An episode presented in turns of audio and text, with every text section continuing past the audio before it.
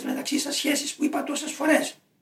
Να προσέχετε πολύ για να είστε ενωμένοι και αγαπημένοι. Η μόνη ελπίς και δύναμης στον κικαιώνα της αρνήσεως που ζούμε, που θα σας δώσει την εγγύηση ότι θα τα βγάλετε πέρα, είναι η μεταξύ σας ενότητα. Αν ο διάολος καταρθώσει και δημιουργήσει μες στη μέσα σας κόμματα και φατρίες και φαγωμούς, ε, πάει ο κόμπος. Γι' αυτό προσέχετε. Γι' αυτό να μην παρεξηγήσετε. Ανέχεστε ένα στον άλλο. Όλοι μας κάνουμε λάθη. Δεν υπάρχει αλάθα στη ζωή. Μην τα κοιτάτε αυτά.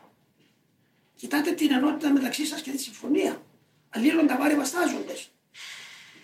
Όταν βλέπετε ότι έρχεται μέσα σας να κρίνεις τον άλλο. Ότι πραγματικά προστάζουν, έκαμε λάθος.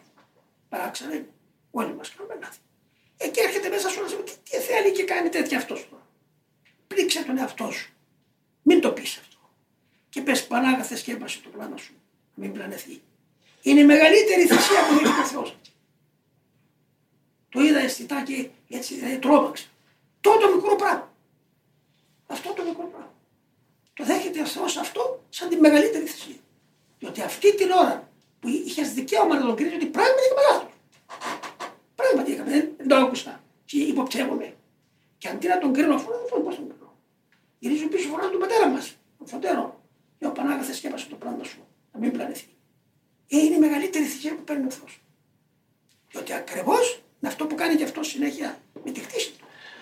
Αυτό είναι αυτό που έκαμε, που έκλεινε ουρανούς και κατέβει. Και ήρθε και σφάει για να αγοράσει εμάς τους ενόχους και τους υπευθύνους και τους δραπέτες. Αφομοιώνεται ο άνθρωπος με αυτόν τον τρόπο με τον ίδιο του πατέρα. Που θυσιάζεται για τους άλλους.